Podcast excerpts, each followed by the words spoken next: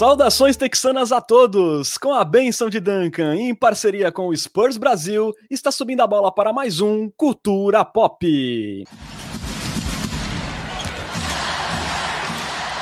Sejam bem-vindos ao episódio 32 do seu podcast em português sobre o San Antonio Spurs.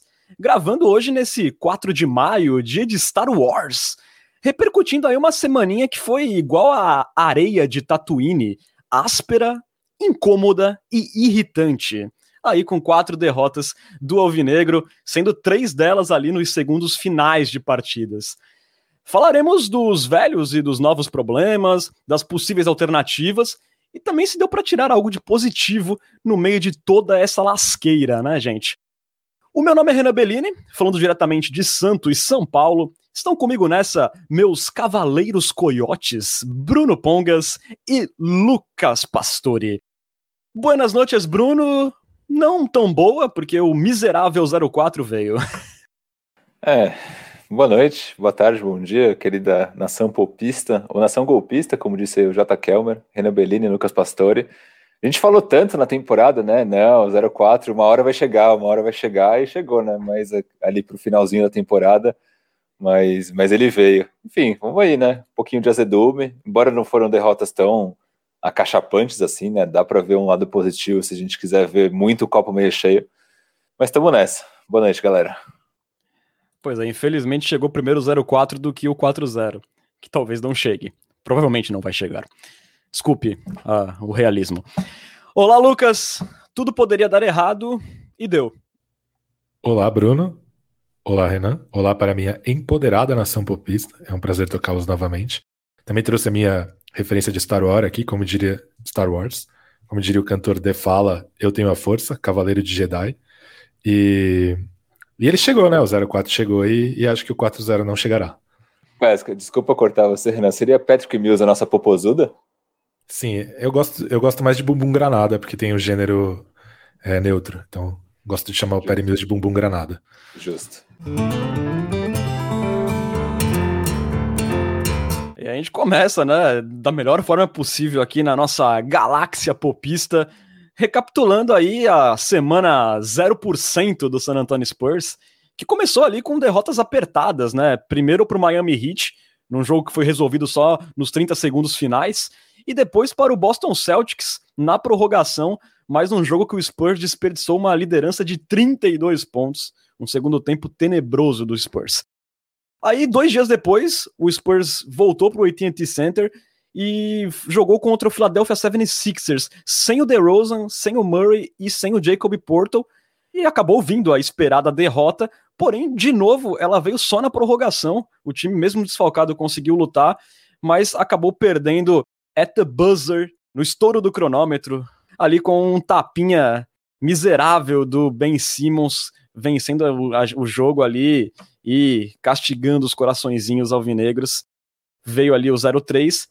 E aí, no dia seguinte, em mais um back-to-back, -back, o Spurs foi até Utah para enfrentar o Utah Jazz, que na ocasião era o segundo colocado na Conferência Oeste, e acabou ali sendo bastante dominado pelo Jazz, que estava sem o Donovan Mitchell e o Mike, e o Mike Conley. O Spurs estava de volta com o time completo, mas acabou sendo dominado e fechou a semana sem nenhuma vitória. E aí, com essas quatro derrotas, o Spurs voltou a ficar negativo na temporada regular, somando 31 vitórias e 33 derrotas, e caindo ali para a décima colocação na Conferência Oeste. O Spurs ainda está um jogo e meio atrás do oitavo, que é o Golden State Warriors no momento, mas agora a diferença para o décimo primeiro, que é o Pelicans, o primeiro fora da zona de play-in, essa diferença caiu para dois jogos e meio. Pesca, como a gente falou na, na semana passada, né, o 0-4 era bem plausível, só que o time ali brigou, só que aí, em três oportunidades, na hora H, ali no crunch time, o hyperdrive texano falhou. É, a corneta para você nessa semana, ela é justa é, da torcida? Ou você prefere se apegar mais na competitividade mostrada pelo San Antonio Spurs, que ali mesmo sem o Derek White, né, que vai perder o resto da temporada provavelmente, é, conseguiu brigar contra adversários duros, né? Cara, a corneta ela é um combustível maravilhoso, né? Ela é um, uma, uma, força, né? um poder invejável. Então eu nunca vou, vou tentar silenciar a corneta. Isto posto, Acho que nessa temporada ela começou de um jeito curioso. Acho que foi, foi difícil, enfim, encontrar um equilíbrio certo para as nossas expectativas. Mas já faz umas semanas que eu acho que eu encontrei um equilíbrio para as minhas expectativas. E o Spurs ele é um time medíocre, né? É, no sentido literal da palavra medíocre. É um time mediano que ele tem uma estranha capacidade de equilibrar jogos, né? Seja contra times muito mais fortes ou contra times muito mais fracos. É, hoje, é, terça-feira, né, o dia que a gente está gravando o podcast, o John Schumann, do NBA Stats, publicou uma tabela muito interessante que eu fiquei muito curioso para ver, que era o desempenho dos times quando jogam é, contra um adversário que está tão descansado quanto, quando jogam contra um adversário em que nenhum dos dois estão descansados, quando jogam contra um adversário em que você está com vantagem de descanso, e quando jogam contra um adversário em que você está com desvantagem de descanso, ou seja, seu adversário está mais descansado que você. E o Spurs era medíocre dos quatro jeitos. É, tinham vários, vários times que variavam bastante, jogavam muito melhor quando descansados. O Spurs não. O Spurs estava sempre ali no meio da tabela, não importa em qual das quatro tabelas. Quem quiser dar uma olhada depois, ele postou lá no Twitter. É, então eu acho que desde que eu cheguei a essa conclusão, que o Spurs é um time mediano, eu tenho tentado é, medir é, e conter tanto as minhas expectativas quanto a minha corneta. Eu acho que nessa, nessa semana o Spurs foi um time medíocre, apesar dos resultados terem sido bem negativos. É, vários jogos decididos no fim, poderia ter ganhado um jogo completamente improvável contra os Sixers, que nem foi contra o Suns. Então eu acho que eu só vou ficar muito bravo quando o Spurs for um time pior do que medíocre. Como eu acho que não foi o caso, acho que foi uma semana de desempenho ok, apesar dos resultados muito ruins. Acho que, então, as minhas cornetas não estão tocando muito alto. Nem o segundo tempo tenebroso contra o Celtics bagunçou o seu humor?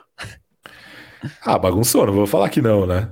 É, mas aquele jogo foi o resumo o resumo mais fidedigno da temporada do Spurs, né? Capaz de, de fazer 10 minutos muito bons e 10 minutos muito ruins. Porque o Spurs não é um time medíocre porque ele é constante. Ele é um time medíocre justamente porque ele é. Ele está na média entre os seus melhores e os seus piores momentos na temporada. No, obviamente bagunçou meu humor, foi, foi desgraçante, deu vontade de, enfim, é, abrir a janela e gritar que dos meus vizinhos eram todos inimigos das crianças. Não foi o caso, consegui me conter, mas é, é isso, assim. O Spurs é um time medíocre, não porque ele é medíocre o tempo inteiro, mas porque ele pode ser muito bom e pode ser muito ruim. Exatamente, é. Eu ainda tentei manter a positividade na, naquele segundo tempo contra o Celtics, né? De, de ver o time no meio de uma avalanche, mas ainda conseguindo sobreviver no quarto período. Mas aí chegou a prorrogação, teve aquele final trágico da jogada maluca do Pop, do Rudy Gay fazendo sei lá o que.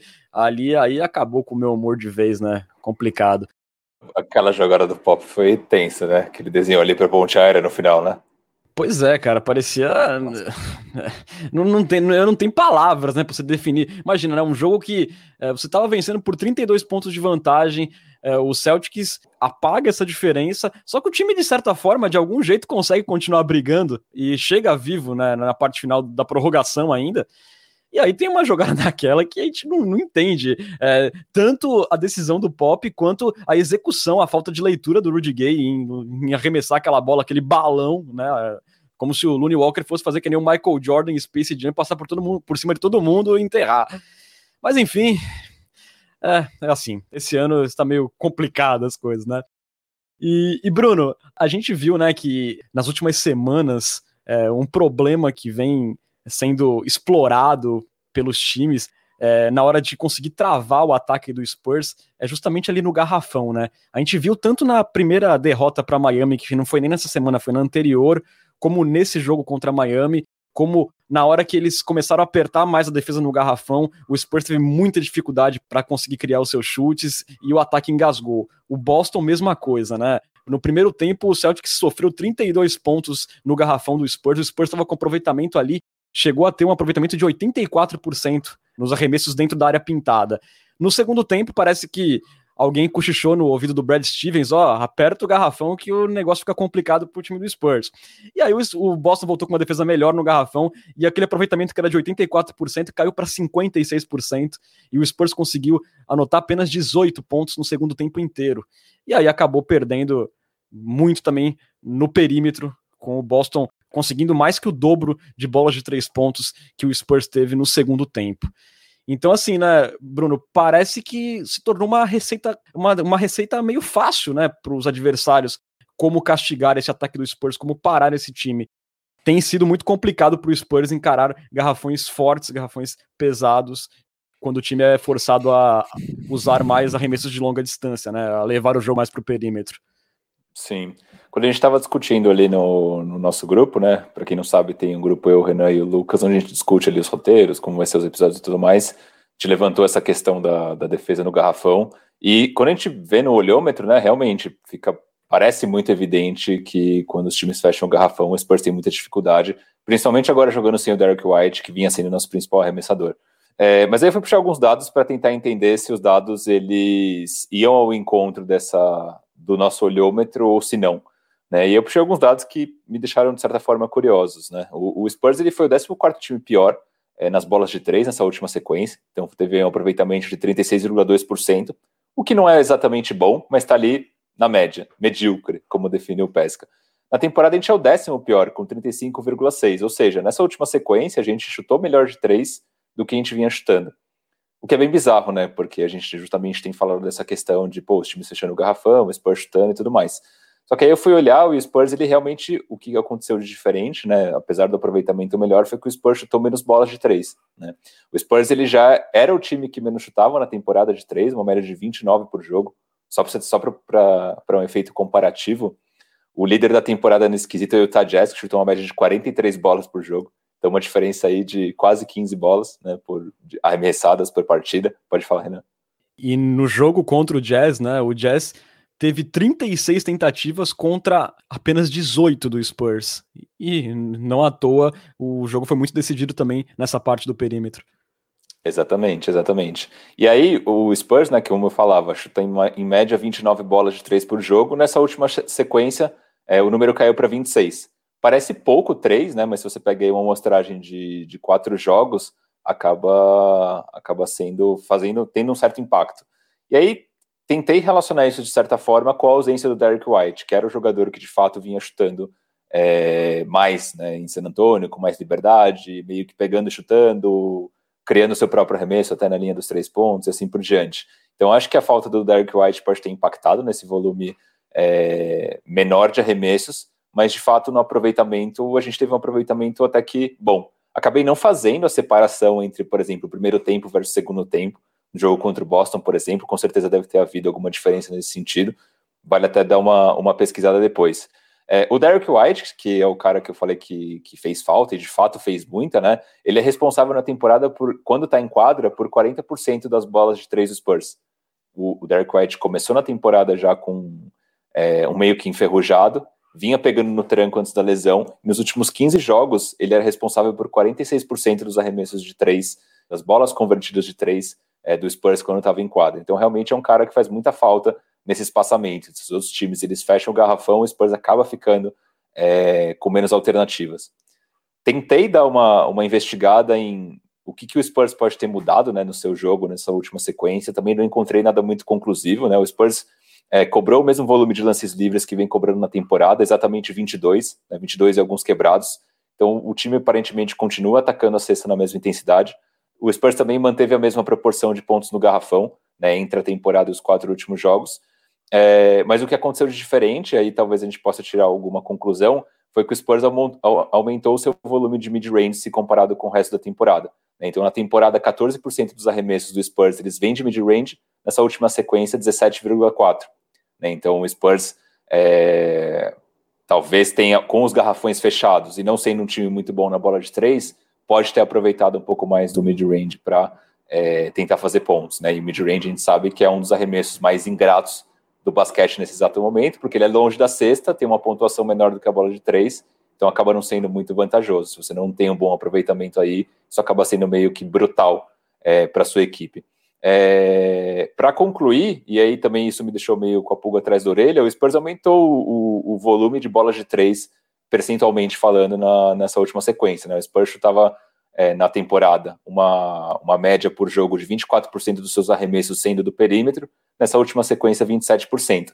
Então houve algumas variações né, nessa sequência, mas nada muito conclusivo que possa falar, não, o, garrafão fechado impactou muito para o Spurs, o Spurs foi melhor ou pior em determinado aspecto. Acho que ficou muito parecido com o restante da temporada como um todo, então achei uma análise meio complexa de ser feita. É, essa parte do mid-range que você citou, né, em certo momento ali no primeiro tempo do jogo com o Jazz, é, o Spurs tinha um aproveitamento ali na casa dos 51%, muito parecido com o Utah Jazz mesmo. E, e a diferença estava justamente que o Jazz tinha dado ali quatro arremessos de três pontos a mais que o Spurs, e a diferença estava nisso, né? Porque a bola de três vale mais. Então, assim, é, realmente a gente está vendo mais mid-range. É, Lucas, a gente previa, né, que os problemas que poderiam vir sem o Derek White, a gente no episódio anterior a gente não sabia ainda a gravidade da lesão, agora a gente já sabe que ele muito dificilmente retornará nessa temporada. E a gente perde, né, espaçamento, além da defesa, mas aqui falando mais do ataque mesmo. E a gente perde o melhor chutador do time no momento, né, que vinha talvez na melhor fase da sua carreira. E, e o Spurs, de novo, né, a gente se depara com esse problema de lidar com garrafões pesados, né? Contra o Utah Jazz também foi. O Spurs teve bastante dificuldade. Né? E aí eu acho que os mid-range também acontecem um pouco porque são as bolas que muitos dos nossos jogadores, nossos principais finalizadores, é a bola de mais confiança, como por exemplo do DeMar DeRozan, como do DeJounte Murray, então acho que acaba acontecendo isso mesmo com a falta do espaçamento. Então, Lucas, é, você acha assim que é preocupante até para o play-in de o Spurs hoje é, ser muito previsível, de ser muito fácil de parar esse time, é, com uma receita bem simples. E queria saber se você acha que ainda tem tempo do Spurs achar alguma solução para não ser tão previsível no ataque. É, eu acho que o Spurs é um time bem previsível no ataque. Isso começa com o fato de que nossos dois principais ball handlers, né, nossos dois principais condutores de bola, não tem o pull-up tree, né, o arremesso de três saindo do drible como uma ameaça. Isso não é um, um arremesso do arsenal do DeJounte Murray nem do DeMar DeRozan.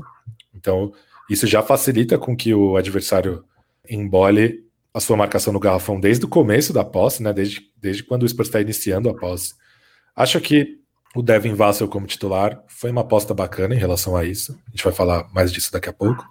É, acho que ganhando minutos o nosso querido Jane Gozo pode ajudar um pouquinho, talvez. Então, isso também é, pode ajudar. Mas eu não acho que não acho que haja uma solução para lidar com esse problema. Acho que isso é um problema do elenco, um problema crônico do elenco, e acho que isso não vai mudar até o play-in. Mas talvez eu não concorde tanto assim que isso é uma coisa simples de se fazer. É, eu acho que é mais simples na teoria do que na prática. É, não são todos os times que têm os jogadores certos para fazer esse tipo, esse tipo de defesa é, tamanho, envergadura, tempo para os tocos, disciplina para fazer as rotações certas. Acho que era o caso de muitos dos times que a gente enfrentou né, nessa semana. São times cuja identidade defensiva é muito clara, é, com exceção talvez do Jazz, por causa do perímetro, obviamente não por causa do Gobert, que talvez seja o principal é, defensor de, de garrafão da liga, mas os outros times, é, Celtic, Sixers e Heat, são times com muito tamanho e muita envergadura no perímetro, já desde as posições mais baixas, né? Desde a posição 2 ali, já são caras, é, alguns, às, às, vezes até mais altos do que o Keldon Johnson, por exemplo, quando o Celtics joga com o Jalen Brown na posição 2. Então, não vão ser todos os times que vão saber fazer isso contra o Spurs. O próprio Warriors, por exemplo, vem tendo problemas com defesa de garrafão nessa, nessa temporada. É, o Grizzlies tem o Valanciunas, que, tem, que é um jogador com várias, várias qualidades, mas a defesa de garrafão não é uma delas. O Portland tem muitos problemas quando o Nurkic senta, e, e ele é um cara que está voltando de lesão agora, ainda não está no ritmo certo. Mesmo Dallas, é, enfim, é um time que eu acho cuja defesa de garrafão está uma prateleira acima desses outros que eu citei, mas também não é o Jazz, o Heat, o Celtics ou o Sixers. E, e aí tem o Lakers que a gente espera que não sobe pra gente, que aí sim seria é, seria o time que tem as ferramentas certas para fazer esse tipo de defesa em todas as posições, né? É, então a gente está falando ali de Drummond, Mark Gasol, Morris, Anthony Davis. Então é uma rotação de garrafão realmente imponente que acho que seria um, um pouco inacessível para a gente. Mas, enfim, eu acho que a receita é simples, mas a execução não é tão simples.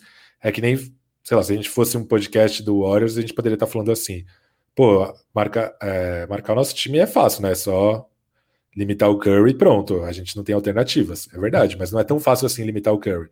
Do mesmo jeito que eu acho que não é tão fácil assim manter os jogadores do Spurs afastados do garrafão, porque, enfim, o, o Lonnie Walker tem pontuado com muita facilidade em cortes, é, correndo para a cesta. É, às vezes, sei lá, o Mills, o Vassell podem estar em noites boas e, e ajudar a espaçar a quadra. O DeRozan é um cara que no mano a mano ele pontua de qualquer lugar da quadra. É, enfim, se você deixá-lo na ilha, ele vai pegar o abacaxi. Então eu acho que a receita é simples, mas a execução não é tão simples assim.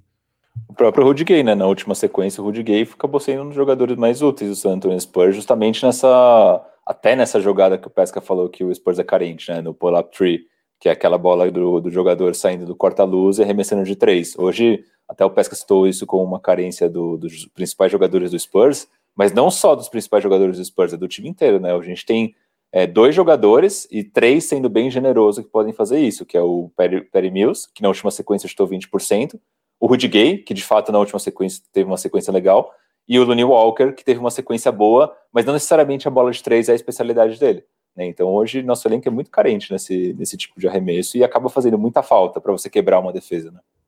Faz muita falta, Bruno. É, em 28 das 33 derrotas do Spurs, o Spurs perdeu a batalha dos três pontos, né? Então a gente vê como isso tem um peso enorme nas derrotas. E vocês falaram, né, nessa carência dos três pontos. O Devin Vassell foi promovido ao quinteto titular, o Pop optou por ele no lugar do Derek White. É, ele teve aí uma, uma minutagem de reserva, né? Ele te, jogou nessa sequência de quatro partidas 22 minutos por jogo teve ali médias de 7 pontos e apenas 23% dos três pontos, né? Mas ele também teve bons momentos ali, foram 11 pontos contra Miami, 11 pontos contra Utah, contra Utah. É, contra o Jazz, inclusive, acho que o, único bom momento do Spurs foi ali no terceiro quarto, quando ele e o Dieng chegaram a comandar ali uma corrida que acabou não se concretizando, mas ele teve uma participação legal. E nessa parte, assim, da, da carência dos arremessos, né, embora ele tenha chutado só 23%, é, eu fiz aqui um, um, um, levantamento de como o ritmo nessa temporada foi importante para o Devin Vassell conseguir derrubar bolas, né? Nos 10 jogos que ele teve pelo menos quatro tentativas de três pontos, em seis desses 10 jogos ele chutou acima dos 50% de aproveitamento. E no pior desses 10 jogos, ele chutou 33%, que é ruim, mas também não é horrível. Então, assim, é um cara assim que quando teve algum volume, é, ele se mostrou um chutador bem decente, muito bom em alguns momentos. Bruno, você acha que também seria um caminho o Spurs pensar em preparar mais jogadas para o Devin Vassell chutar de três? Cara, eu acho que o, o Vassell, sendo hoje na, na, NBA atual, né, como ele chegou no universitário, um chutador, né, dá para se dizer que o Vassell é um chutador, é, faz muita falta o ritmo, né, como você bem disse. Então, é, não só volume, como tempo de quadra. O Vassell tem sido um cara é, nessa última sequência, um pouco menos, mas no geral, que ele entra, joga 3, 4 minutos, aí vai e senta no banco. Entra, joga 3, 4 minutos, vai e senta no banco.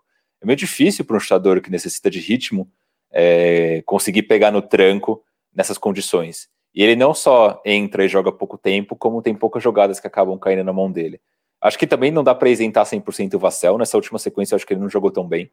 Né? Então ele é um cara que ele ainda demora muito para entre, entre receber a bola, armar o chute e arremessar. Ele é um cara que ele ainda é bem lento é, nesse sentido. É um cara que carece de um, de um arsenal ofensivo, mas ao mesmo tempo eu vejo essa inconstância como algo parte do desenvolvimento de um novato, ainda mais um novato que não teve Summer League, que não teve basicamente, quer dizer, por Vassell não teve G-League, não teve nada do tipo. Né? Então eu vejo como parte do desenvolvimento. A sequência não foi boa, de fato. É, tem muitas coisas para melhorar no jogo do Vassell, mas eu concordo 100% quando você diz que falta ritmo, falta volume de arremesso. Não sei se é o caso de desenhar jogadas específicas, porque é, o Vassell, sendo aquele cara que só recebe arremessa, é, ele não precisa necessariamente de jogadas armadas para ele, para ele arremessar. É basicamente ele ficar no, no, num cantinho da quadra esperando alguém infiltrar e fazer ali o drive and kick e arremessar. Né? Então, não acho que seja falta de jogadas, mas sim de falta, falta volume, falta é, deixar ele esquentar um pouco mais nas partidas, né? Eu, isso até não só vale para o Vassell, mas vale para o próprio Samanit, né? Pô, o Samanit tem jogo que ele entra, joga dois minutos e sai. É impossível você cobrar a consistência do jogador que entra, joga dois, três minutos e sai. Né? Então isso acaba ficando. Essas análises acabam ficando meio enviesadas por conta disso também, né? É, eu acho que até também na confiança do jogador, né? O cara fica com medo de errar uma bola porque ele pode ser sacado 30 segundos depois. Aconteceu isso com o Vassell na, na última semana. Ele cometeu um erro lá e o Pop sacou ele na sequência. Então, assim, eu acho que isso também pesa. O cara fica com aquilo na cabeça, ó, eu tenho que acertar, eu não posso errar, eu não posso errar, eu não posso errar. E eu acho que isso também é, interfere no desempenho do cara. E eu, só para complementar aí, Renan, com base nisso, eu acho que essa abordagem ela funciona para alguns jogadores, né, do ponto de vista psicológico, então ter essa pressão acaba sendo um ponto positivo, mas para muitas pessoas, eu diria que para a maioria, é algo que não funciona, né? Então você está ali pressionado com base no seu erro. Se você errar, eu te saco. Isso não, acaba, e... para muitos jogadores, sendo prejudicial, eu acho. Com certeza, e, e, eu acho que a gente, como torcedor, fica mais frustrado quando, quando vê né, os jogadores sendo sacados tão rápido, é porque eles estão saindo, o Vassell saindo no quarto período, muitas vezes para entrar o Pat Mills, que tá numa sequência tenebrosa, que não tá acertando nada. E, e, não é que foi na última semana, não. No mês de abril inteiro foi uma coisa horrenda. E, mas ele segue ali jogando minutos importantes. Lucas, é, faço a mesma pergunta para você, né? Se você acha que o Spurs deveria preparar mais, mais bolas para o Vassell chutar, ele, para ele ganhar esse volume. E queria que você completasse aí sobre a sua preferência por ele no time titular. É, eu concordo com vocês bastante que falta ritmo. Também concordo com o Bruno que não, não é o melhor momento do Vassal na temporada, né? Então, esse é o mês em que ele. É o segundo mês em que ele mais chutou bolas de três. Foram 31 contra 41 de janeiro. Foi o mês que ele teve pior aproveitamento. Ele converteu só 32,3%. É, acho que o Vassel, ele é o que acontece quando a gente coloca um novato para jogar, né? A gente não está acostumado. Mas é isso, né? Às vezes o cara dá flashes de talento que faz a gente achar que o Spurs acertou em cheio, é, é, encontrou mais um cara que vai fazer parte da rotação por anos e anos. E às vezes ele passa aquela vibe de o que eu estou fazendo aqui, eu só tenho sete anos, né? Parece que ele, enfim, é, tá claramente ali um, um nível abaixo dos, dos demais. É, sem dúvidas é frustrante ver ele saindo e para a entrada do Perry Mills. Hoje, por exemplo, eu gostaria que ele tivesse jogado o quarto quarto contra os Sixers, embora isso seja ser um baita de um engenheiro de obra pronta, né? Eu também preferia a vitória do que o Vassell jogando, mas já que perdemos, seria legal ele ter aquela experiência de jogar aqueles minutos finais. Mas, mas enfim, essa é a filosofia do Spurs, e apesar de eu não, não concordar 100%, eu até entendo, porque se fosse o contrário, né? Se o Vassell tivesse jogando minutos e não convertendo as bolas de três, talvez já a gente já tivesse colado um rótulo na testa dele, que nem já colaram um rótulo de mão de alface na testa do James Wiseman, né? É, então é um risco que se corre quando você coloca um jogador jovem é, para jogar em uma responsabilidade talvez acima do que ele possa apresentar no momento. Não que eu duvide do talento do Vassel para converter bolas de três e entregar o que, o que é preciso dele no momento. É, não é uma questão de duvidar, mas é uma questão de achar injusto apostar desse jeito em um jogador que, como o Bruno falou, não teve Summer League, não teve nem G-League, é, já foi direto do, da NCAA para o profissional. Ainda mais um jogador como Vassell, que tinha entre as suas raras bandeiras vermelhas no draft o, o lado físico, né? Por ser um cara fino, um cara que claramente demorou para se acostumar com a fisicalidade da liga, que nem o Greg Popovich falou. É, então eu tô com o Bruno, assim, eu acho que ainda é cedo para desenhar jogadas para ele, mas eu acho que ele é um cara que pode ajudar no espaçamento como um cara que fica ali é, parado no, no, enfim, no canto da quadra, ou ali mesmo na, na parte superior da linha de três. E, mas eu acho que eu acho que assim, se o, se o Devin Vassell for a nossa esperança para fazer o ataque funcionar no play-in, eu acho que a gente pode estar tá esperando demais de um jogador que ainda talvez não esteja pronto para essa responsabilidade. Um outro ponto pro Vassell, né, é, comparando, por exemplo, com caras com quem ele concorre, no caso o Perry Mills, né, concorre para estar em quadra em momentos decisivos. Eu acho que o, o Vassell é um cara que ele pode estar em quadra mesmo não estando inspirado ofensivamente, porque ele é um cara que ele agrega com rebotes e ele agrega com defesa e versatilidade defensiva. Né? Então são pontos que ele traz que outros jogadores como o, Mills hoje não traz. Né? Se o Mills não estiver acertando, como a gente sempre fala, talvez não tenha ponto de manter ele em quadra, porque tem outros jogadores que podem dar muito mais em outros atributos do basquete. Né? Então acho que o, o Vassell, ainda que não, não tenha atingido esse grande patamar como um contribuidor defensivo, ele consegue já contribuir de muitas outras formas. Até em altura, né, mesmo, né, Bruno? Porque ele é um cara assim que tem uma envergadura alta, ele pode, no, numa troca de marcação, ele pode pegar um cara de posição 4 e dar um trabalho, né, diferente do Perry Mills, que vai ser uma presa fácil. É, e assim, eu acho que além dessa parte Acho que ele tem instintos muito bons de defesa que nem parecem de um novato, embora ele ainda careça de físico.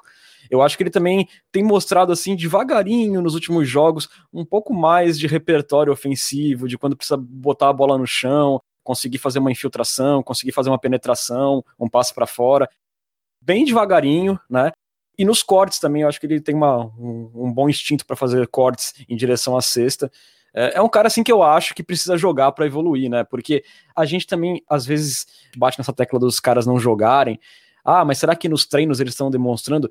Nesse ano nem tempo para treino tem direito, né? Então assim, se o cara não, se o jogador não tiver jogando em quadra, ele praticamente não tá tendo uma atividade ali de coletivo de basquete, entendeu? A única forma dele conseguir ter alguma cancha é jogando. Então assim, não dá pra, também para gente esperar, por exemplo, com o Samanik, que ele vai ficar assistindo o Rudy Gay jogando e ele vai aprender, ele vai evoluir assistindo o Rudy Gay jogando. Não vai ser assim. Né? Então eu acho muito importante é, ter esse tempo de quadra.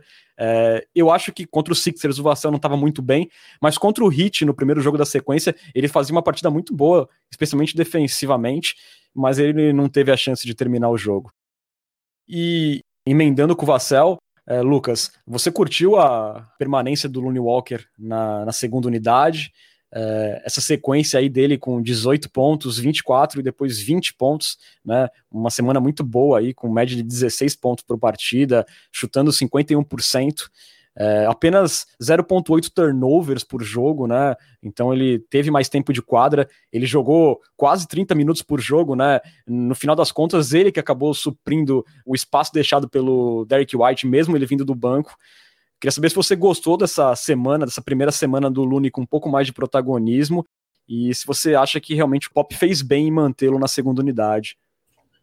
Sim, acho que fez muito bem. É, acho que o, o Vassel com, é, combina melhor com as necessidades do time titular e o Lonnie Walker combina melhor com as necessidades do time reserva.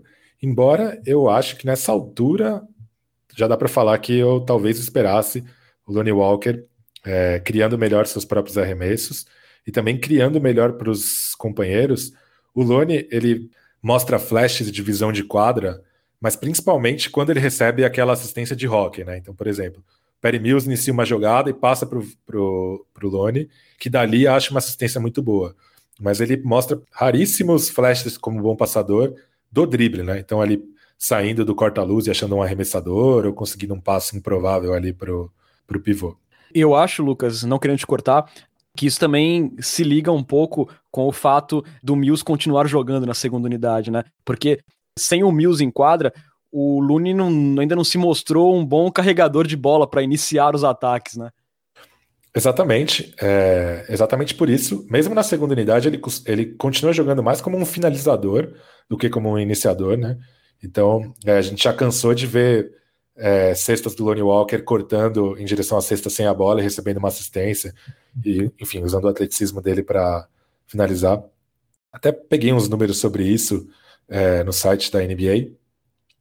Antes do All-Star Game, o Lonnie Walker tinha usagem de 19,3%. Usagem que é uma estatística avançada que mede mais ou menos a porcentagem de participação de um jogador nas jogadas de ataque.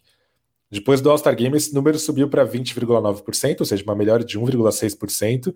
Mas eu acho que é, essa diferença tem mais a ver com os desfalques do que com a mudança de papel.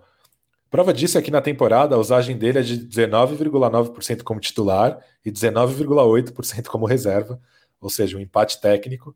É, como titular, ele tenta 21,3% dos arremessos do time, como reserva, 21,4%. Como titular, ele faz 19,3% dos pontos do time, como reserva, 19,6%. Ou seja, é exatamente a mesma coisa, ele faz exatamente o mesmo papel. Como você falou, o Perry Mills continua começando muitos ataques, é, às vezes em jogadas de dois homens com o próprio Will Banks, né, ali na cabeça do garrafão, então dribble handoff, pick and roll. A bola ainda fica em uma quantidade de tempo desgraçadamente alta com o Rudy Gay, principalmente no poste baixo, uma jogada que não tem, realmente não tem funcionado, mas ela ainda continua. Então o Lonnie Walker continua jogando mais como um finalizador do que como um iniciador. É, mas eu acho que também isso não é só uma, uma escolha questionável do Pop, eu acho que tem uma parte do desenvolvimento do, do Lone está um pouco estagnado, como você falou, como ball handler.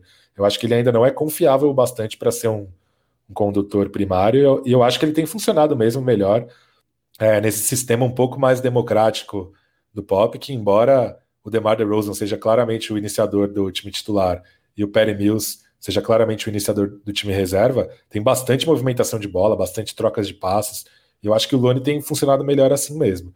Mas com certeza eu gosto mais dele na segunda unidade, até para equilibrar o tamanho. É, acho que ele é um cara com ferramentas físicas melhores que, a, que as do Vassel. E também por uma questão de que eu acho que ele é um cara que pode ajudar a fazer com que a bola não fique tanto com o Rudy ali no poste baixo. Ele é um cara que às vezes consegue tirar um coelho da cartola. Então eu gosto bastante desse fit da rotação como tá, obviamente sentindo muita falta do Derek White. Também gosto, né? E, e essa parte dos veteranos, eles problema dos veteranos não estarem no momento bom, né? O, o, o até conseguindo entregar umas bolas de três pontos, mas o Perry Mills muito mal. É que mesmo assim, mesmo em momentos ruins, eles também seguem sendo um, imã no ataque, assim, na minha opinião, né? Quando o negócio aperta um pouco, os jovens acabam passando a, acabam passando a bola para eles. É, o Looney fez um ótimo jogo contra o Philadelphia 76ers, né? Ele teve ali 20 pontos.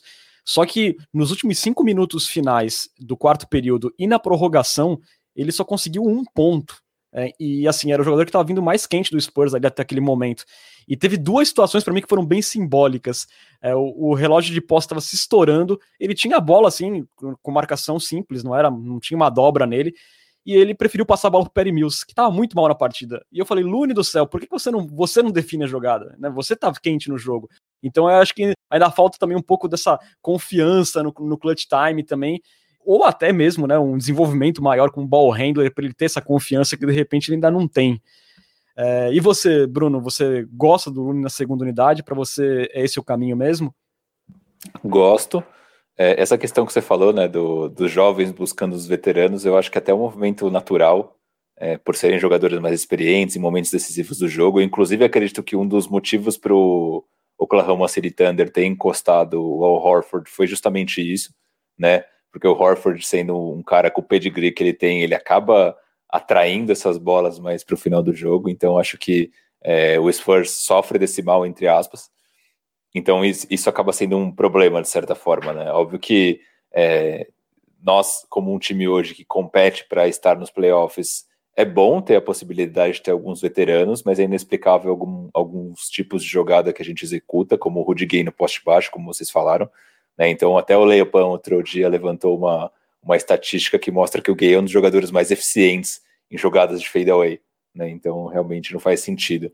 É, falando sobre o Lune, muito do que vocês falaram, né? Gosto dele vindo na segunda unidade, ainda acho que ele sofre com, é, com a inconstância, embora a inconstância, que tenha sido um tema que a gente levantou é, lá no, no, review da última temporada, falou bastante sobre isso ao longo dessa temporada também, eu acho que isso pouco a pouco vem diminuindo né? Antigamente, né? No, antigamente, há pouco tempo, até pouco tempo, era muito comum a gente ver o Lune fazer um jogo de 20, 25, 30 pontos e aí fazer tipo 10 jogos ruins. Agora, pelo menos, ele tem conseguido manter nessa última sequência, por exemplo, de, de quatro jogos, se não me engano, foram 16 pontos de média.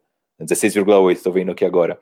Então, ele tem conseguido manter sequências um pouco mais sustentáveis, é, que justificam ele como uma peça é, realmente relevante dentro do nosso time vejo de fato, né, ele vindo na segunda unidade. Eu gostaria de ver é, ele com mais usagem nessa segunda unidade, como vocês comentaram ali da questão do Perry Mills. Talvez ele não seja o jogador ideal, mas eu penso que um jogador em desenvolvimento também ele acaba aprendendo errando. Né? Para mim, o maior exemplo disso acaba, acaba voltando no Oklahoma City Thunder, que tem dado o protagonismo do ataque para o Tio Marledon, que é um cara que ele mostrou flashes é, muito bons é, ofensivamente, e ele está lá meio que tem ele e mais ninguém. Então é, ele faz e aprende na marra. Né? Então acho que também essa acaba sendo uma maneira é, de você colocar os seus jogadores para aprender. Então, ainda mais o Mil sendo um veterano, que não tem contribuído muito, eu gostaria muito que o Lune é, fosse testado, colocado na fogueira em algumas situações, é, para ver se ele acaba, acabaria aprendendo na marra. Mas acho que é algo que não vai acontecer é, nem no curto, nem no médio, nem no longo prazo. Ah, eu tô de total acordo contigo, viu, Bruno? Eu também gostaria de ver experimentos. Ah, o Lune ainda não é tão bom como ball handler, mas bota ele para fazer essa função, especialmente num dia ruim do Mills. Faz a tentativa, vamos ver se ele aprende na marra, né? Colocado com, em situações de mais protagonismo. É, se a gente pegar os jogos que o DeRozan não esteve e que ele teve mais é, protagonismo no ataque, né? Ele geralmente foi bem. Eu não tenho aqui exatamente os números da sequência de quando o DeRozan não estava em quadra, mas nesses momentos que ele teve mais espaço, como ele está tendo agora na ausência do Derek White, né? A gente, viu que ele, a gente viu que ele teve uma média de 29 minutos por partida. Embora o Devin Vassell comece, a minutagem de titular, digamos assim, é a do Lonnie Walker. E, e ele foi muito bem nessa sequência com mais espaço, né? Então eu gostaria de vê-lo colocado à prova mais nessas situações é, de ser realmente o ball handler, o condutor primário na segunda unidade.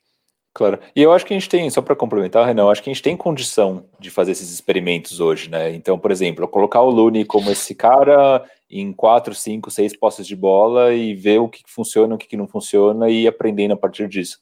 Né? Então, se não der certo, beleza, a gente muda, mas se der certo, a gente faz mais disso. Então, acho que o Spurs está numa condição de time medíocre, né? Que não disputa nada, que se chegar no play tudo bem, se não chegar, beleza, que a gente vai ter uma escolha legal. A gente está nessa condição de poder experimentar e ser um pouco mais agressivo nesses testes, né? Principalmente se poupar o DeRozan virar rotina, né? Aí realmente não tem por que não fazer. Exatamente. Uh, a gente vai puxar agora aqui um assunto, né? Que foi o desempenho do Gorg Dieng, né? Que a gente acha muito legal. O Drew Eubanks, realmente a energia dele é contagiante. Mas a gente viu nesses últimos dois jogos é, como o Dieng pode acrescentar coisas que fazem falta no Spurs, né? É, contra os Sixers, o Porto não estava disponível, né? Ele foi. Descansaram o Porto. E aí o, o Jeng entrou, vindo do banco de reservas, e ele anotou 17 pontos, acertou três bolas de três em quatro tentativas, e ele encerrou o jogo, né? E até que lidou bem com o Joel Embiid, que ali, pegando ali o recorte dos cinco minutos finais, mais a prorrogação, o Embiid converteu apenas um arremesso de quadra, né? E era o Dieng, na maior parte, ali guardando o garrafão também. Contra o Jazz, o Jacob Porto voltou a ter os vários problemas de falta, e o Jeng dividiu minutos ali com o Drew Eubanks, jogou 16 minutos, mas teve 9 pontos, 4 rebotes, 3 assistências e duas roubadas de bola. É, que até foi uma coisa interessante. Ele conseguiu quatro roubos nesses últimos dois jogos, inclusive contra jogadores de perímetro ali após trocas, né? Ali fora, conseguiu uma contra o Jordan Clarkson, inclusive. É, parece que o Jeng vai fazendo por merecer essa vaga de backup, né, Lucas? É, nosso querido Jengoso, inclusive Gorg parece Grogo, né, já que estamos no clima de Star Wars aqui. É... Ótimo. Cara, o Jeng, diferentemente do Will Banks, ele é um jogador de NBA, claramente. É... Parte do que fez a gente, a gente se empolgar com o Will Banks, vocês dois mais do que eu, sempre deixei bem claro isso, é que ele é ruim, então era engraçado ver ele jogando. É verdade isso, né? O cara virou um mascotinho e diferentemente do Jeng, que é um, um, jogador de NBA, já está na NBA faz um tempo, já foi titular de time de NBA, enfim. Mas, isto posto, tem um número brutal em relação ao Jeng, que é o seguinte: desde que ele chegou em San Antonio, ele defendeu 26 bolas no aro e cedeu aos adversários aproveitamento de 69,2%, que é incrivelmente alto.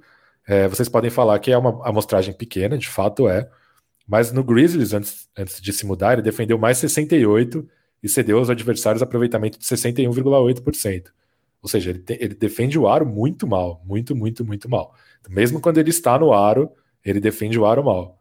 É, como base de comparação, o nosso querido Eubanks, o grande projeto, defendeu 151 bolas no aro e cedeu aproveitamento de 49%.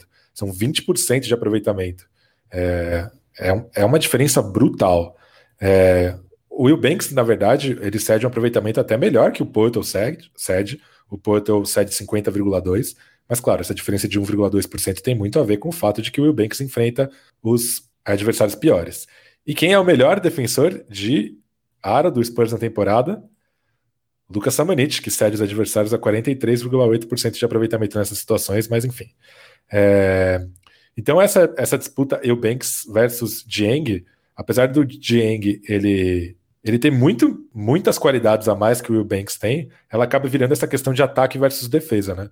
O, o Will Banks, ele é um cara que defende melhor o aro, embora eu concorde que o, o Dieng parece ser um defensor no mano a mano melhor, mas enfim, a NBA não tem mais muitos jogadores como o Embiid, né? Quem você precisa marcar no poste baixo hoje é praticamente o Embiid e o Jokic. É... Mas no ataque, o Dieng pode ajudar com a, a, principal carência do Spurs, que é a bola de três, né? Ele chegou há pouco tempo, só jogou 10 jogos do Spurs. Então, nessa amostragem pequena, ele é o segundo melhor arremessador de três do time, só atrás do Rudy Gay, que estranhamente não arremessa de três, sendo o melhor arremessador do time. Então, como lidar com isso? Eu gostaria que o Greg Popovich lidasse com isso, tá? como eu gostaria que o Greg Popovich lidasse com tudo, que é escalando os jogadores de acordo com a demanda da partida. Então, talvez tenham jogos que você precise mais da defesa de aro do Eubanks e tem e muitos outros jogos em que você precise mais das qualidades do Jenk, que são bem maiores. É, mas como a gente sabe que isso não vai acontecer, eu acho que eu prefiro o Tieng como pivô reserva, porque eu acho que as qualidades que ele oferece são mais necessárias e mais urgentes para o Spurs, que tem um, um, protetor de aro de elite no Jacob Porto. É, então eu acho que eu que na minha preferência o Dieng está na frente hoje. Eu acho que também seria questão da gente é, daqui a um tempo, num recorte maior, a gente fazer um balanço entre ataque e defesa, né? Porque além das bolas de três, né, Lucas? A gente falou agora há pouco do Looney Walker, com o Jengs passando a quadra, o Looney tem mais espaço para infiltrar, né? Também. Então pode ser um, é, um elemento importante para melhora do Looney na segunda unidade também. E você, meu querido Bruno Ponga, eu sei que você é o maior fã de Drew Eubanks da galáxia. É, o que, você tem achado desse momento? Você está disposto a colocar o Drew Eubanks fora da rotação? É, bom, nosso grande projeto. É... Cara, vamos lá. Ponto principal: o Jeng é um jogador de basquete melhor do que o Eubanks, fato. Mas fato dois é que o Eubanks vinha numa sequência boa, né, até essa última sequência, e realmente nessa última sequência ele não foi bem concordo com a análise do Pesca, né? Eu acho que o Dieng ele traz umas coisas para a quadra, é, com o próprio ponto que você trouxe, né? Que o Dieng espaça quadro, isso é ótimo. A gente fala sempre sobre a necessidade de espaçamento, porque nossos principais jogadores eles são slashers, né? Então eles são caras que vão infiltrar e tudo mais. Mas vejo o Will Banks com uma utilidade nessa proteção diária que o Pesca falou, né? E ele é aquele cara que ele é o energy guy vindo do banco, né? Ele vem, ele vai, faz uma cobertura, dá um super toco, dá aquelas enterradas meio brutais, meio sem jeito. Isso, querendo ou não, acaba energizando o time, que é o que o Dieng não traz para a quadra. Então eu vejo, o Wilbanks também é um cara mais móvel, defensivamente falando, então ele consegue marcar jogadores mais rápidos, embora o Dieng ele seja um cara que ele tem é, é, mais, é mais alto, é um pouco mais forte, ele tem potencial de marcar esses caras como o Jokic e o Embiid, como o Pesca falou. Então vejo jogadores com propósitos diferentes que eles podem ser usados em é, contextos diferentes dentro das partidas. Né? Para mim, hoje não faz sentido nenhum você colocar o Dieng em quadra para marcar um cara que ele é muito mais, muito mais leve e muito mais rápido. Né? O Will Banks, numa situação dessa, faria muito mais sentido. Então, acho que é uma questão de você brincar é, com a necessidade que você tem e conseguir colocar os jogadores certos, que é o que a gente não faz muito como equipe, mas é o que a gente deveria, né? Como vocês tinham falado. Sim, é, mas como o Pesca falou, é bem improvável a gente ver o Pop sendo maleável dessa forma, né? Diante disso, quem que você colocaria de backup fixo, Bruno? Cara, eu, eu conseguiria com, com o Eubanks. É... E eu acho que situações como essas, né? Por exemplo, o Porto foi o sexto jogador que mais fez faltas na última sequência, e isso com certeza vai seguir acontecendo. Ainda mais com a dificuldade dos adversários que a gente pega, né? O, o poeta tem demonstrado que com jogadores melhores, então Gobert, Embiid, ele é um cara que ele não consegue se sustentar em quadra sem cometer muitas faltas. Então, eventualmente, vai ter espaço para os dois. Eu ficaria com o Wilbanks, mas é, acho que o Jeng pode ter bastante espaço também. Boa. Tá aí. Eu iria de Gorg Jiang.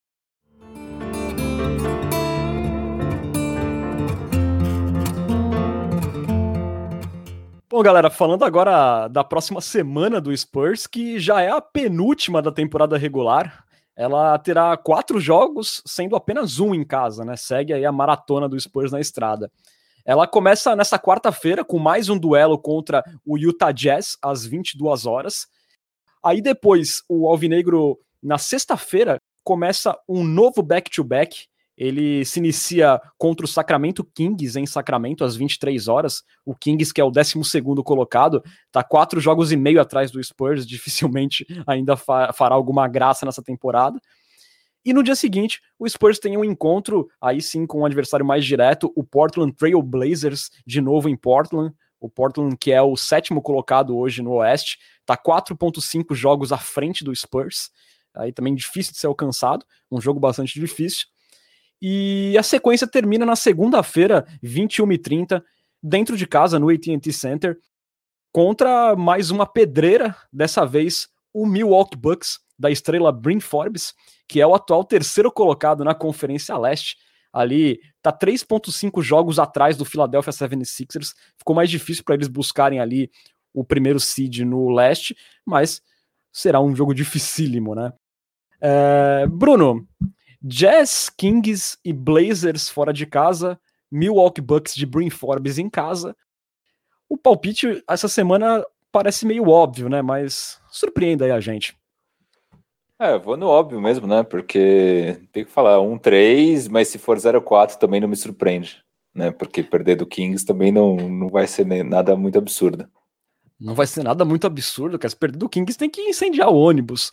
Não, tudo isolado. Se bem que o, o, o Fox está no protocolo de Covid, o Halliburton teve uma hiperextensão do joelho também. Eu não sei o que, que deu a lesão do Halliburton, não sei se vocês têm notícias, mas eu acho que, mano, se pintar um 0,4 não me surpreenderia, mas eu vou de um 3 para ser conservador. Que dureza. E você, Lucas? Eu vou de 2-2, cara. Venceremos o Portland além do Kings. Eu não consigo Olha... entender o Pesca, sério. Tem semana que tá, tipo, uma semana mó fácil, ele manda um, um 3, e aí hoje ele manda um 2-2. Ah, a, a, minha lógica é a seguinte, eu tô sempre certo. É só, é só vocês entenderem que nem eu entendo. Semana passada eu fui com o passei mais perto, falei um 3. Vocês falaram 2-2. Vocês não podem esquecer que eu tenho informações privilegiadas do Buffort também. Então, Exatamente. É, 2-2. Até, até aqui, ó, venceremos Portland e Sacramento. Podem. A gente, a gente precisa muito do placar. Precisamos muito do placar para a temporada que vem. Pois é, meu. O, o Pesca tá tão próximo do, do front office lá que ele também já está sendo patrocinado pelo Frostbank. Ele está optando pelo otimismo, né? E aí está indo de 2-2. É, acho que pela primeira vez o Pesca será o, o, melhor palpite da semana. Ele, ele sempre é o ranheta, mas dessa vez ele vai ser o melhor porque eu também vou de 1-3 nessa. É... e, e, senhores, aqui uma última pincelada sobre a sequência. Como a gente já está muito próximo do final, né? Na semana seguinte, serão quatro jogos em cinco dias. É, serão dois back-to-backs. É, primeiro, primeiro um back-to-back -back lá em Nova York. Primeiro enfrenta o Nets, na noite seguinte o Knicks. Aí terá um dia de descanso e aí tem um novo back-to-back -back contra o Suns, os dois jogos no Arizona, né? É, enquanto isso, o, o, New Orleans Pelicans tem como jogos restantes joga em casa contra Golden State e Los Angeles Lakers e fora de casa contra Sixers, Hornets, Grizzlies, Mavericks e Warriors de novo, né? Também uma sequência muito complicada. É, o, Bruno, você acha aí que o, o sonho do play-in pode ainda terminar igual o planeta Alderan, ou seja, em pó, após essa sequência, ou você acha que, que o Pelicans não tem força para buscar, não? Cara, essas, essas, essas referências estão muito boas. Eu acho que o Spurs classifica, é, sim, não, não, não vou ser tão apocalíptico assim, mas acho que tem chance. Se você perguntar, você coloca a mão no fogo por não ir ao play-in? Eu vou falar, não, Renan, não coloca a mão no fogo, mas pode acontecer. E você, Lucas, você coloca a mão no sabre de luz pelo Spurs? É... Eu, eu acho que eu coloco a mão no sabre de luz pela classificação do Spurs, mas não pelo Spurs, porque eu não acredito no, no Pelicans. Boa, eu também tô nessa. Eu acho que a gente vai se classificar mais por incompetência do Pelicans do que por méritos nossos. Bom, gente, vamos caminhando aí para a reta final do nosso podcast, onde temos sempre o nosso famigerado Minuto Forbes. Cara, Forbão deixou o melhor pro final, hein, hein Renan Bellini? É, fez como um bom filme e deixou ali o, fi, o final com a melhor parte da temporada. Três jogos, não, quatro jogos na sequência, três vitórias e uma derrota. Né? Vitórias contra Charge Hornets, Chicago Bulls e Brooklyn Nets, derrota para o Houston Rockets. Inclusive, esse jogo contra o Brooklyn foi bem legal. Hoje, né, a gente está gravando aqui na terça-feira, tem de novo Brooklyn e Milwaukee, imperdível. Na sequência do Forbão, Renan, 16,8 pontos. Olha, te falar, hein? Quer saber os aproveitamentos? 58,1 de quadra, 56% na bola de três. Então, Forbão de três está chutando melhor que qualquer jogador do Spurs. Quatro rebotes de média, teve um jogo nessa sequência que ele fez double-double, pegou 13 rebotes, mais 9 de... 13 rebotes do Forbão, pois é. Mais 9 de plus-minus. Na temporada, 9,9 pontos, 46,6% nos arremessos de quadra e 44,3% nos tiros de 3, 1,6 rebote, mais 1,6 de plus-minus, Forbão, quando tá em quadra, René, sinônimo de quê? Impacto positivíssimo, né? Positivíssimo. Cara, 13 rebotes eu fiquei chocado, né? Nem, não acreditei. E é assim que a gente termina uma semana horrível, né? Do Spurs. É, é, é esse dado aí é só para pisar mais ainda em cima da gente. É, Brin Forbes com um aproveitamento melhor do que qualquer jogador do Spurs. Pois é, senhores. Vamos esquecer isso e ir para um momento muito divertido que é a nossa queridíssima Coyote Talk. Coyote Talk. É, começando com um debate que surgiu mais cedo ali no grupo dos assinantes do Culturão, não lembro quem foi que puxou, talvez tenha sido o Matheus Gonzaga, é, que eles estavam, a gente estava especulando para quais times a gente torceria se a gente não fosse torcedor do Spurs. Vocês têm aí algum time de cabeça para quais, para qual vocês torceriam? Eu acho que eu, eu, não, eu, eu fiquei pensando, não consegui responder, mas o mais perto que eu cheguei de uma resposta acho que foi o Pacers, que é um time que opera de um jeito parecido com o Spurs, tem uma cultura bem estabelecida, teve é, jogadores lendários mais ou menos numa época parecida que a do Spurs, também foi traído por um ala é, uma víbora de olho junto. Então, acho que o Pacers é uma resposta simpática. Eu, eu vou falar é, que pode parecer polêmico, mas talvez o Golden State Warriors, cara, e eu vou explicar por quê. É, eu peguei a época do Golden State ainda com o logo anterior, aquele time lá do We Believe que eliminou o Dallas Mavericks e me deu muita alegria, aquele time lá que, que era dos, dos loucos lá, né, Baron Davis, Stephen Jackson, é, ao Harrington, essa galera toda aí. Eu achava divertido e eu gostava muito da torcida do Warriors, né? Tipo, porque naquela época o time era ruim, mas os caras gritavam, era um inferno lá no, na Oracle Arena.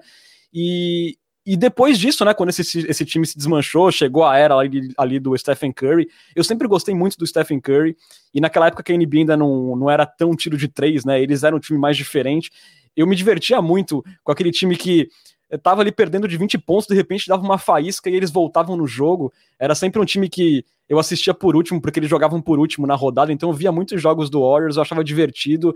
Eu sempre tive o Stephen Curry como um dos meus não Spur é, favoritos, então acho que talvez eu torcesse pro Golden State Warriors, cara.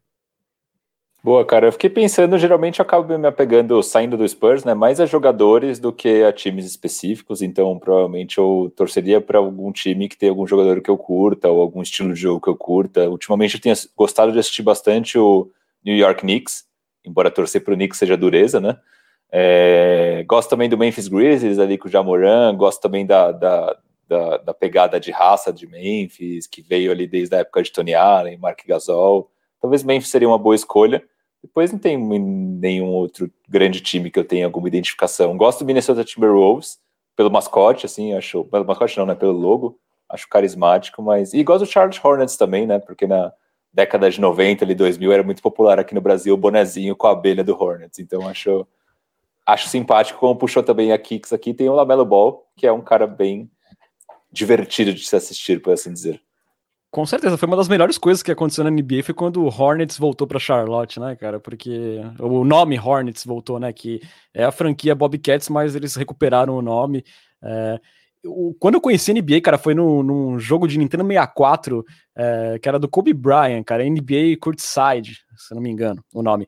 E, e, a quadra do Hornets era a minha favorita, cara, que era aquela quadra que a linha de três pontos inteira era azul, eu achava aquilo maravilhoso. Também gostava do Hornets mas eu acho que as escolhas de vocês foram as menos polêmicas. É, pelo passado recente entre Golden State e Spurs, eu posso ter me queimado um pouco nessa escolha, mas lembre-se, galera, foi graças lá ao time lá dos loucos, é. lá do Baron Davis. É, e falando em se queimar, né? Não queria dizer nomes aqui no podcast, mas teve Coyote Premium que falou que torceria pro Dallas Mavericks, mas não vou dar nomes aqui, vocês podem imaginar quem foi. Dá para voltar lá no grupo, hein, gente? Vou voltar porque isso é imperdoável. Sim, teve ouvinte que inclusive não está mais escutando aqui, então ele vai ouvir depois na, na, na edição, mas, mas aconteceu, aconteceu. Enfim, é, movendo aqui, pergunta do. Ó, o Pesca tá em choque, tá com mãos na testa ali, choque, choque. Pergunta do Perseu, ele fala assim: qual é a opinião de vocês sobre a franquia confiar cada vez mais seu futuro na dupla Murray e White, considerando o histórico de lesões dos dois e os gaps que cada um tem no jogo? É uma dupla que se complementa bem? Interrogação. O White realmente problema de lesão, mas o Murray se machucou aquela vez e desde então tem se, tem se mostrado saudável, né? Mas o que vocês acham? Dá pra confiar? Eu também não vejo a franquia confiando cada vez mais neles dois. O protagonista do time continua sendo o DeMar DeRozan. Eu acho que as expectativas da franquia em relação ao, ao Derek White e o DeJounte Murray parecem estar alinhadas com o que eles podem entregar. A gente pode ter um cenário melhor se o DeMar DeRozan sair, aí a gente vai ver se realmente a franquia vai apostar realmente na dupla DeJounte Murray e Derek White, né? Por enquanto ainda é difícil de dizer. Justo. Pergunta do Matheus Gonzaga, a.k.a. Layups and Trees, a.k.a. o maior fã de Jacob Purtle vivo na galáxia, a.k.a. escolheria Dallas Mavericks se o Spurs não existisse. Pode, pode cortar da edição, pode cortar da edição. Ele fala assim, vocês, vocês acham... Pesca até tirou o microfone, já desistiu de participar. Vocês acham a última sequência tão negativa assim? Interrogação. Foram três derrotas apertadas, sendo que uma foi todo desfalcado contra um time muito melhor. Ele fala aquele jogo contra os Sixers, né? É, me parece mais um caso de azar barra detalhes que partidas tão ruins assim. É um pouco do que a gente falou, né? É frustrante por conta da derrota lá contra o Boston também, perder ali no último segundo contra os Sixers, mas dá para ver o copo meio cheio se a gente quiser. Não sei se vocês querem opinar aí. É, eu até comentei né, com, com o Yuri Colonese também sobre isso, né? Que é bizarro, né? A gente caminhou para um 0-4, mas que poderia ter sido um 3-1 no mundo ideal, porque os três jogos, os três primeiros jogos da sequência foram definidos no minuto final, em prorrogação, é, um, um, cenário diferente ali, uma jogada menos infeliz desenhada, é, o Portal, de repente, não tendo cometido aquela falta no, no Jimmy Butler, que, que gerou a vantagem do hit de quatro pontos, o tapinha do Ben Simmons não ter acontecido.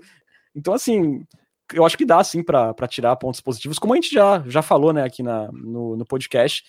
Mas o jeito que as derrotas foram, né, também, esse negócio de ficar tão perto e ser tirado ali no final é, é, é bem frustrante. Exato, exato. Pergunta do J. Kelmer.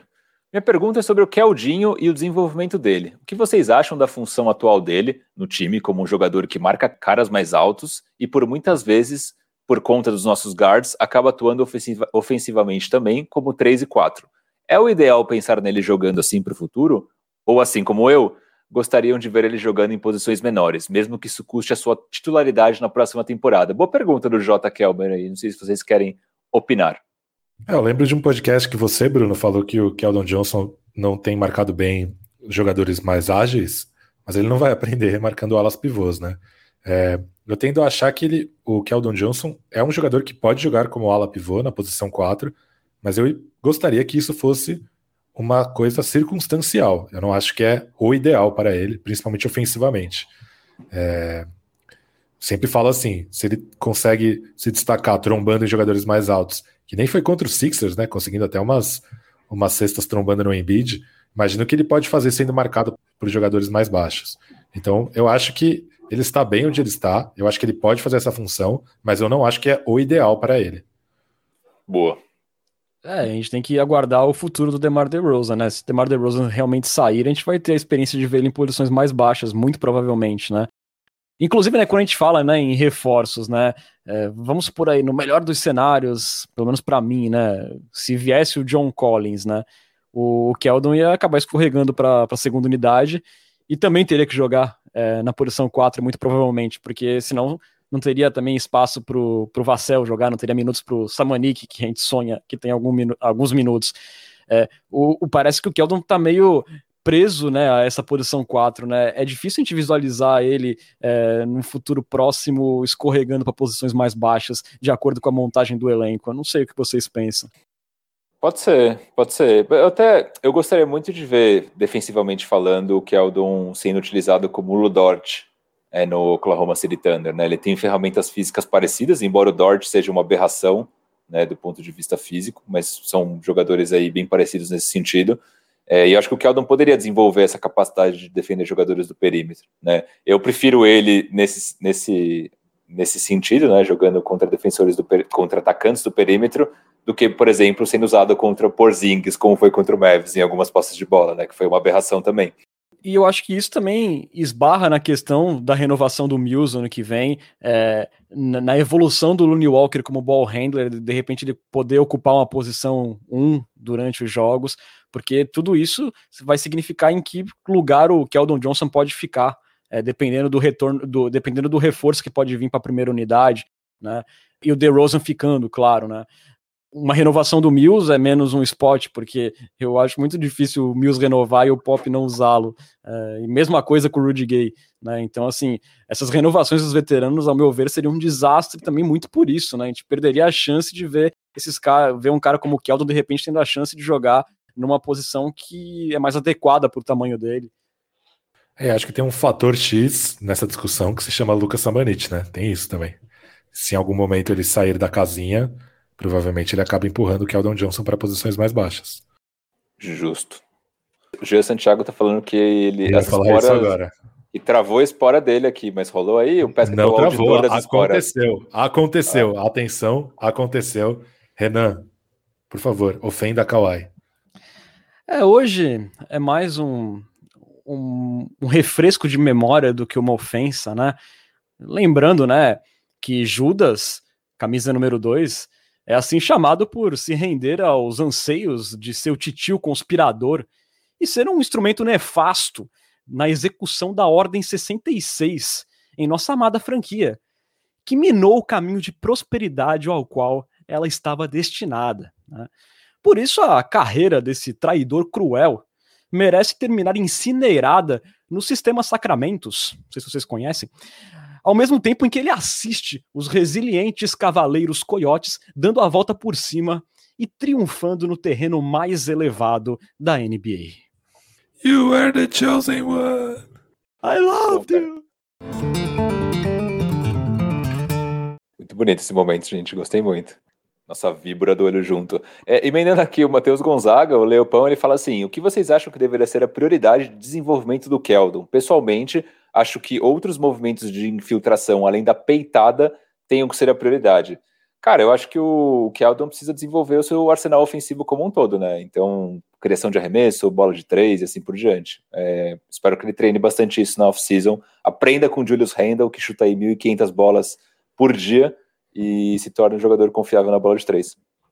Teve um avanço bastante interessante, não sei se vocês acham, na, na parte do mid-range, né? Ele tá conseguindo achar uma alternativa quando a peitada não dá certo. Não vou dizer que é o ideal chutar mid-range, mas pelo menos ele tá, tá mostrando essa bolinha nas últimas semanas. Eu acho Justo. que o primeiro. Eu acho que o primeiro passo é a bola de três.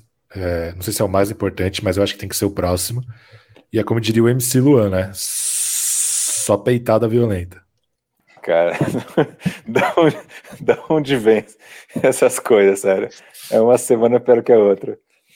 Enfim. Movendo o assunto. Renan, coitado, tava tomando água, quase se afogou Qua, ali. Quase deu um banho no meu microfone aqui. O Joel Santiago ele fala assim: Por que sofremos tanto para jogar contra o Jazz? Quais as características deles que nos favorecem? Cara, eu até dei uma pesquisada sobre isso. Minha hipótese é que o Spurs é muito ruim defendendo o perímetro, né? Estatisticamente é o sétimo pior de toda a NBA. Então talvez tenha a ver com o fato do Jazz ser o time que mais arremessa e o Spurs ser um dos times que pior defende. E nesse jogo especificamente, a transição defensiva estava um horror, né? O Jazz estava fazendo a festa. E, e, na parte defensiva, a presença do Gobert foi dificultou bastante, a gente pode dizer. Te, teve uma jogada que eu acho que é emblemática, que o Spurs está vindo no contra-ataque, o DeRozan vê o Gobert, passa a bola pro Vassell. Aí o Vassell pega a bola, vê o Gobert, passa para trás, entendeu? O Spurs retarda o contra-ataque só pela simples presença do Rudy Gobert embaixo da cesta, né? Não, eu acho que é justamente essa combinação, força do perímetro mais o Gobert, e o Jazz talvez seja o time que melhor teve o número do Spurs na temporada, né? Lá no começo da temporada, quando o Spurs estava muito bem, a pior derrota foi pro Jazz. Então, realmente é um, um adversário, um matchup difícil pra gente. E, e, Bruno, passou muito pela linha de três pontos, né? Como, como você falou, né? O Jazz venceu ali a batalha dos três pontos por 11 a 5, né? É muito ponto de diferença. Total, total. Lucas Arruda, acho que essa aqui a gente já falou um pouquinho, mas a gente pode fazer um bate-bola, jogo rápido. Ele pergunta qual é o melhor, qual é o time que o Spurs, que a gente gostaria, né, que o Spurs enfrentasse no play-in. Eu sou o Memphis Grizzlies, e vocês? Grizzlies. Bem faralhaço. Bem faralhaço. É, Fábio Monterroso, Monterroso é, pergunta assim: Vassell é mesmo o melhor nome para o lugar do White no time titular? Cara, eu gosto. Eu acho que o Vassell traz a alternativa da bola de três, é um jogador versátil defensivamente. O problema é que ele não jogou bem na última sequência. Eu vou falar baixinho aqui, porque eu sei que vocês gostam muito do Vassell, mas eu preferi o Lucas Samanit.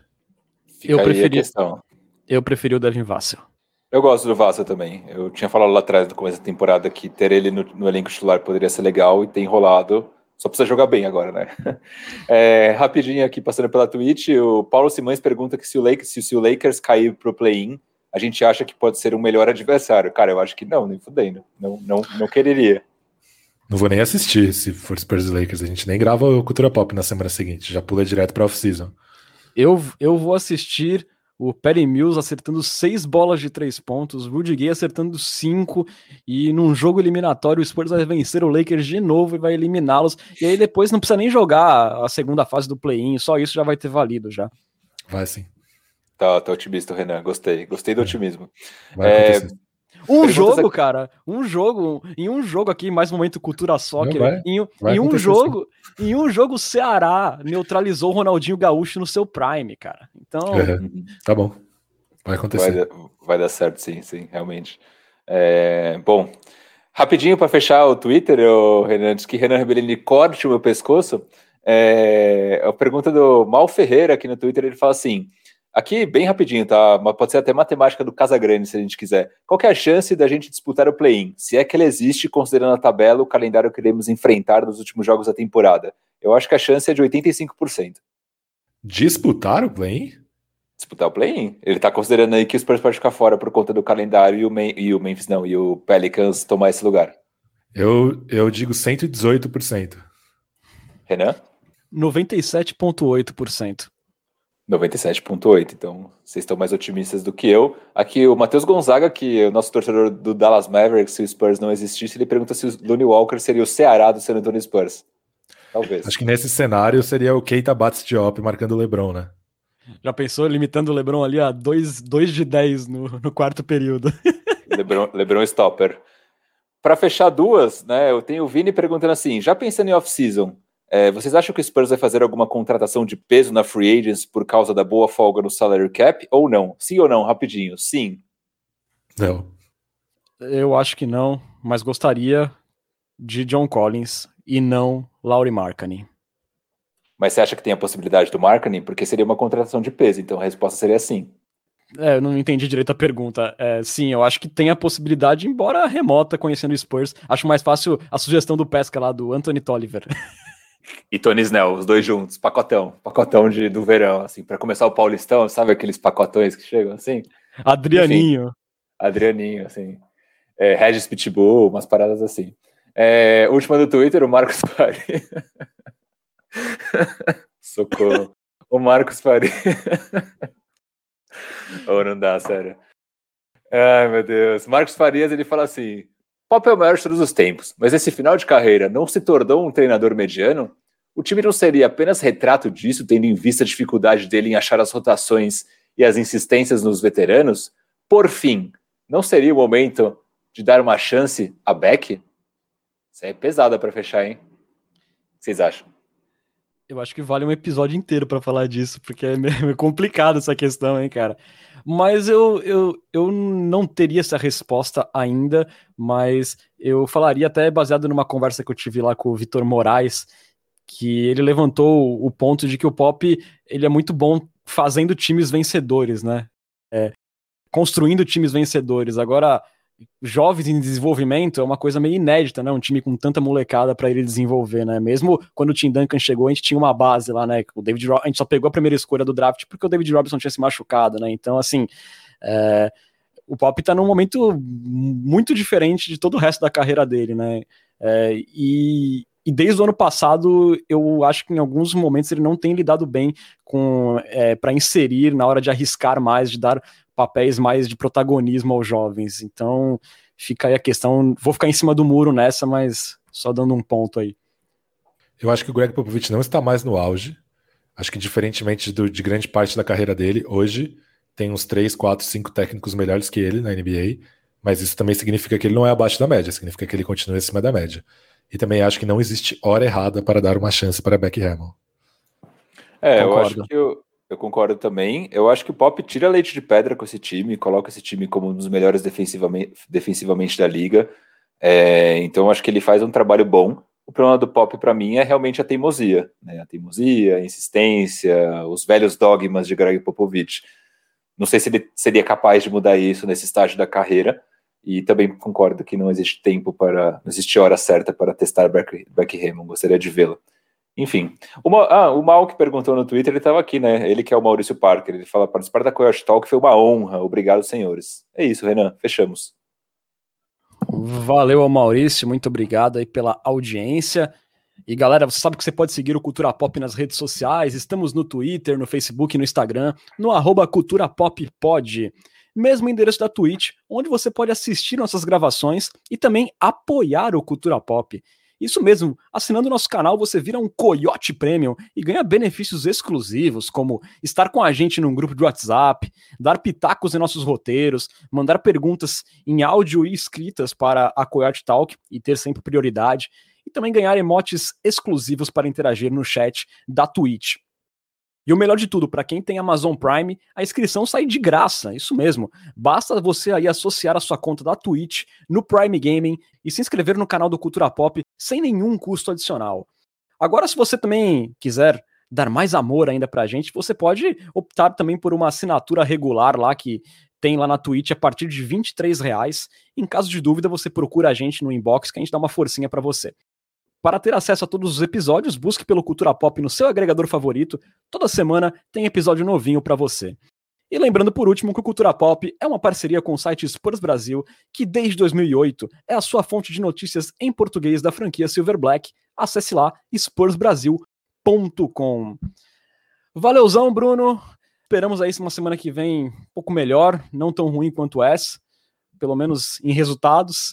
E seguimos aí. Valeuzão pela participação.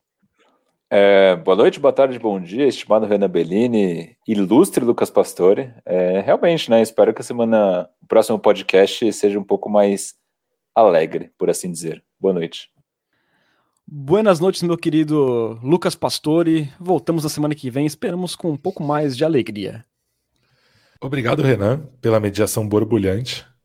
Queria agradecer ao Bruno também pelos comentários submarinos. E aí é como diriam os cantores Guga Nandes e Suel. Eu juro que tento pôr um ponto final. Ah, mano, você inventa esses caras possível. Guga Nandes, quem que é essa pessoa? Suel. Vocês não ouvem Band FM, pelo amor de Deus. Eu tive que te deixar ir. É que de perto você faz mal pra mim. Continua, continua, tá bom. Não, fiquei com vergonha agora, fiquei tímido. Ah, droga. Poxa. O pastor entregou a idade agora falando que escuta FM, né, cara? Tipo, em 2021 é algo notável. É Band FM. Esperamos aí um cachê, né? Por essa maravilhosa propaganda. E vamos ficando por aqui. Você esteve na companhia de Renan Bellini, Bruno Pongas e Lucas Pastore. Voltamos na semana que vem com muito mais resenhas sobre nosso queridíssimo San Antonio Spurs. Muito obrigado pela audiência e que a força esteja com você.